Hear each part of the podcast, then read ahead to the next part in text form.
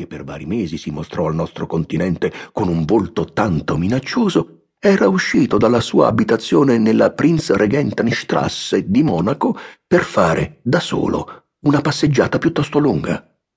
sovreccitato da una mattinata di lavoro arduo e insidioso che proprio ora esigeva dalla sua volontà il massimo della cautela, circospezione, sottigliezza e rigore, nemmeno dopo pranzo lo scrittore era riuscito ad arrestare l'intimo impulso del meccanismo creativo, quel motus animi continuus nel quale, a detta di Cicerone, risiede la peculiare natura dell'eloquenza e non aveva potuto concedersi il sonnellino ristoratore che ormai gli era quotidianamente indispensabile per compensare il sempre più rapido logorarsi delle energie. Perciò, poco dopo il tè, aveva deciso di uscire nella speranza che l'aria e il motu lo avrebbero rimesso in sesto, concedendogli una proficua serata. Erano i primi di maggio e una falsa estate era subentrata a una serie di settimane fredde e umide.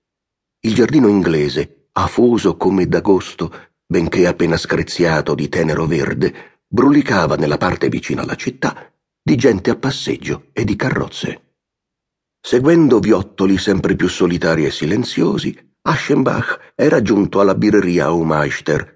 era rimasto un poco ad osservare la gente alla buona che popolava il giardinetto, ai cui margini sostavano alcune vetture pubbliche e private. Ma al tramonto del sole, abbandonato il parco, aveva preso per l'aperta campagna la via del ritorno e, poiché si sentiva stanco e dato che su Föhring si addensava un temporale, giunto al cimitero nord, si mise in attesa del tram che lo avrebbe riportato direttamente in città. In quel momento, per caso, alla fermata e nelle sue adiacenze non c'era anima viva. Sul selciato della Ungererstrasse, i cui binari si stendevano lucidi e deserti in direzione di Schwabing, e sullo stradone di Föhring non si scorgevano veicoli. Tutto era immobile dietro le staccionate dei marmisti, dove croci, pietre tombali e monumenti esposti in vendita sembravano formare una seconda e inabitata necropoli. E di rimpetto la mole bizantina della cappella mortuaria giaceva silenziosa nell'ultimo bagliore del giorno. Sulla facciata, adorna di croci greche e di figurazioni ieratiche in tenui colori, spiccavano iscrizioni simmetriche a lettere dorate appropriate citazioni bibliche sull'aldilà, come ad esempio essi entreranno nella casa di Dio, oppure risplenda ad essi la luce perpetua, e nella lettura di quelle massime, nel lasciar errare il suo spirito, nel trasparente misticismo che da esse si sprigionava, lo scrittore aveva trovato modo di ingannare nobilmente l'attesa ma a un tratto, destatosi da tali fantasticherie, egli vide lassù, sotto il portico, tra le due fiere apocalittiche poste a guardia della scalea, un uomo dall'aspetto piuttosto inusitato che impresse un corso tutto nuovo ai suoi pensieri.